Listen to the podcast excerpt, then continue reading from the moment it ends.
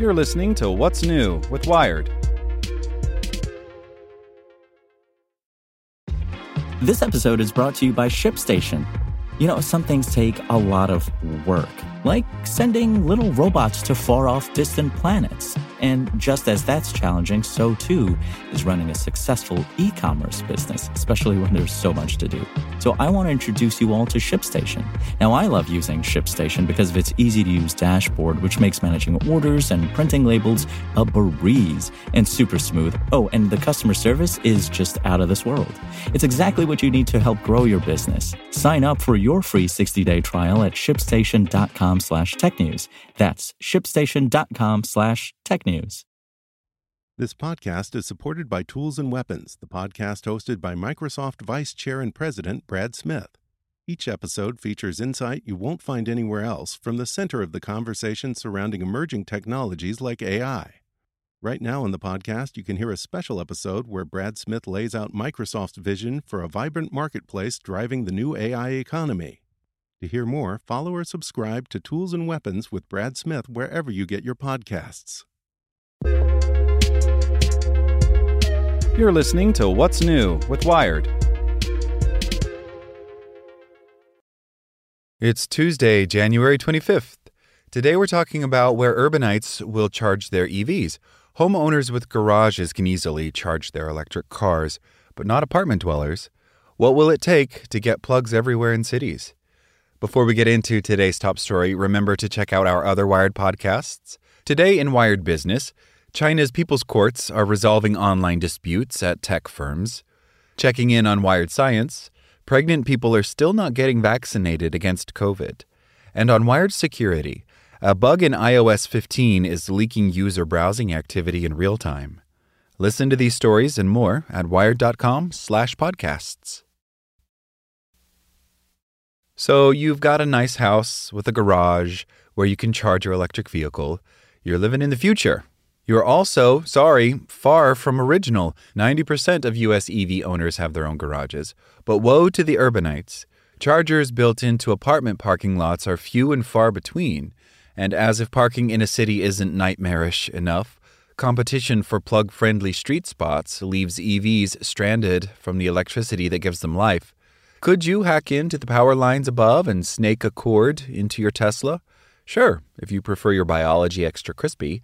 But a better way is coming because smart people are working to bring power to thirsty urban EVs. That's good news because transforming smoggy cities' vehicles into electric ones is going to be an important part of any plan to stave off further climate change. But convincing urban dwellers to pony up for EVs is tough. Even those who have gotten over anxieties about battery ranges will find there aren't many places to charge them. Someone's going to have to fix that, says Dave Mullaney, who studies electrification as the principal of the Carbon Free Mobility Team at the Rocky Mountain Institute, a sustainability focused research organization. What's pretty clear right now is that electric vehicles are coming, and they are quickly going to saturate the market of wealthy people with garages, he says. They need to expand beyond that. So the goal is clear build more chargers. But in dense places, the eternal question is where? and how to guarantee that they will not only be accessible but cheap enough for anyone to use them. I'm not sure there's a one size fits all strategy, says Polly Trottenberg, the U.S. Deputy Secretary of Transportation, during a media call Thursday. She would know Trottenberg was, until recently, head of the Transportation Department in New York City, where she oversaw her fair share of EV charging experiments. At least money is on the way to help cities figure it out. The federal infrastructure bill contained $7.5 billion to support hundreds of thousands more public charging stations. States including California, which has pledged to stop selling new gas powered cars by 2035, also have programs dedicated to building more chargers.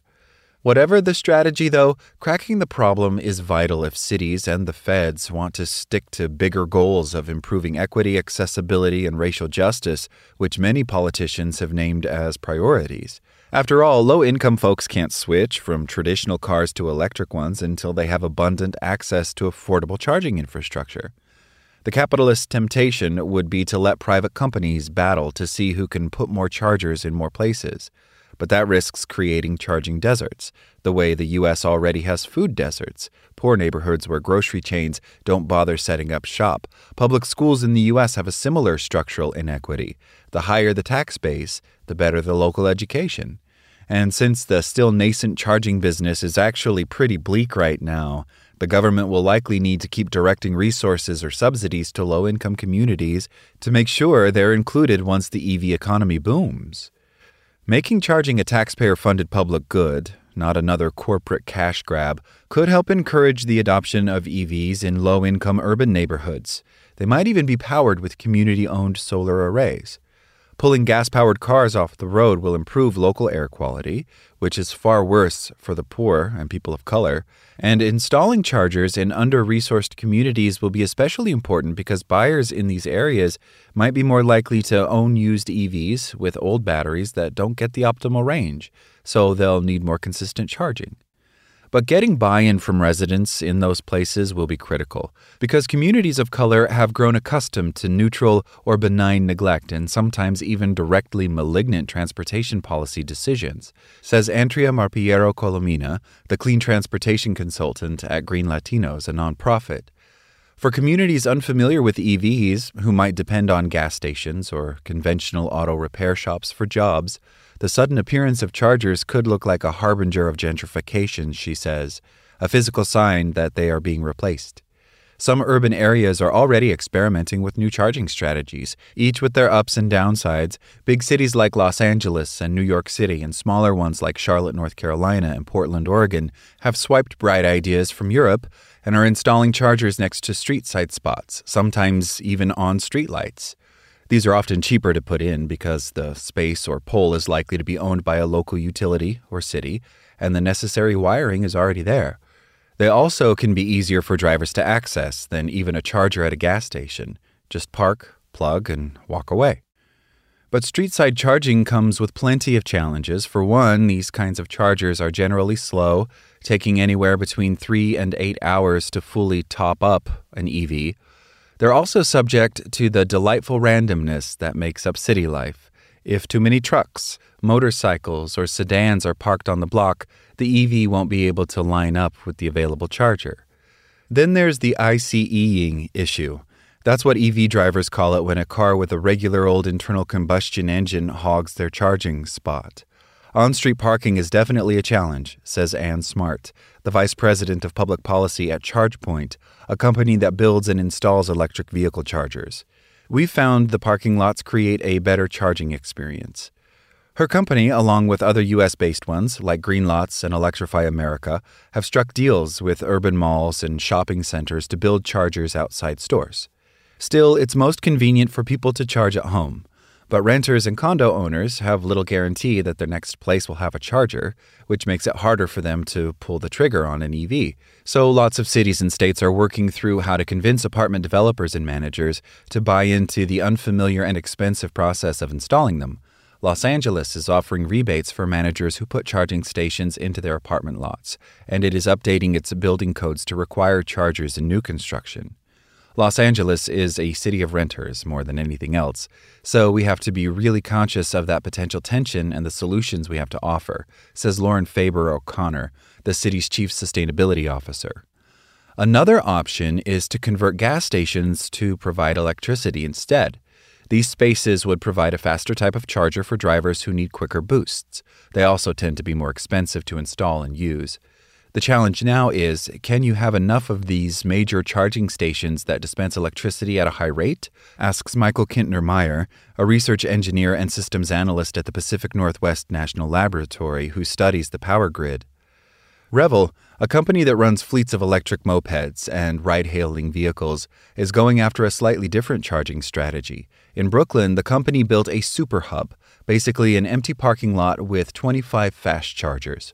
Other companies have undertaken similar projects in European and Chinese cities.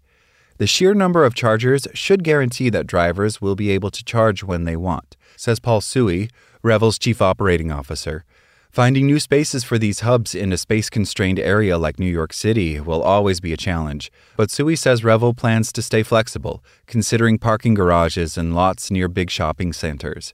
The first and most important constraint is the grid, he says. That really drives everything we do. Indeed, the charging dilemma goes far beyond the plug. You have to consider the power grid, too. Utilities maintain a balance of supply and demand by generating about as much electricity as is being used. With fossil fuels, that's easy enough. If demand spikes, power plants can burn more fuel. But renewables complicate matters because their sources are intermittent. The wind doesn't always blow and the sun doesn't always shine. Even worse, peak demand is usually in the early evening when people return home and turn on appliances and plug in EVs right as the sun is setting. EVs could help steady the demand. With better distribution of charging infrastructure, some owners will still charge their cars at home overnight, but some might charge them at work, in a parking lot covered with solar panels. Others will plug in at the grocery store or what used to be a gas station. This would more evenly distribute the temporal demand, particularly by pushing it into daylight hours when there's more solar power in the grid. And in return, EVs can become on demand batteries for the grid to tap into. Say 100 cars are sitting in a company parking lot overnight, fully charged. Demand spikes a few miles across town, but it's dark, so solar energy isn't available. Instead, power could flow from those plugged in EVs to where it's needed. Individual charged up cars could even chip in to support the grid in an emergency, like the power failure that followed last winter's Texas freeze. They could become together like a virtual power plant, says Patricia Hidalgo Gonzalez, director of the Renewable Energy and Advanced Mathematics Laboratory at UC San Diego. They could actually provide this backup that we have during all hours of the day, ready to kick in whenever the grid needs that type of support. If grid operators can exploit idle EVs, they won't have to spend so much money on batteries to store emergency power. We could see up to 30% savings in the total cost of operating the electricity grid, says Hidalgo Gonzalez. So that's quite dramatic. That would save us from having to install massive amounts of storage if we can leverage the storage that we have in electric vehicles. Of course, what might be best of all for the grid and for city residents is less demand for electricity altogether. Better charging infrastructure will encourage better air quality. After all, EVs don't spew carbon and particulates. But putting every resident in their own car isn't great either. It worsens traffic congestion, is dangerous for pedestrians, and undercuts the demand for public transit. But maybe you don't have to own an EV to enjoy one. Kintner Meyer, for example, envisions ride hail companies that include electric vehicles, which might be parked in central urban lots, where they charge via solar panels until they are picked up by a driver or deployed autonomously. In fact, Uber and Lyft have pledged to transition to electric by the end of the decade, and some governments are requiring them to do so. Another option? Electrify the buses and trains and convince urbanites to ditch private cars altogether. Public transportation is the other side of the coin, says Faber O'Connor, the LA official.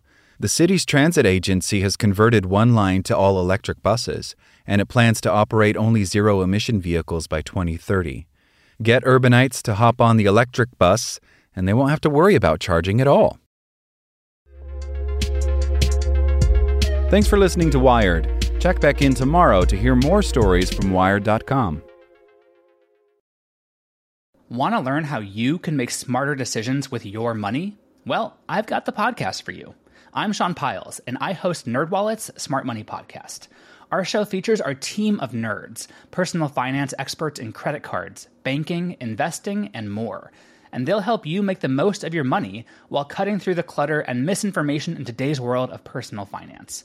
You'll get clarity on strategies to help you build your wealth, invest wisely, shop for financial products, and plan for major life events. Listen to NerdWallet's Smart Money Podcast wherever you get your podcasts.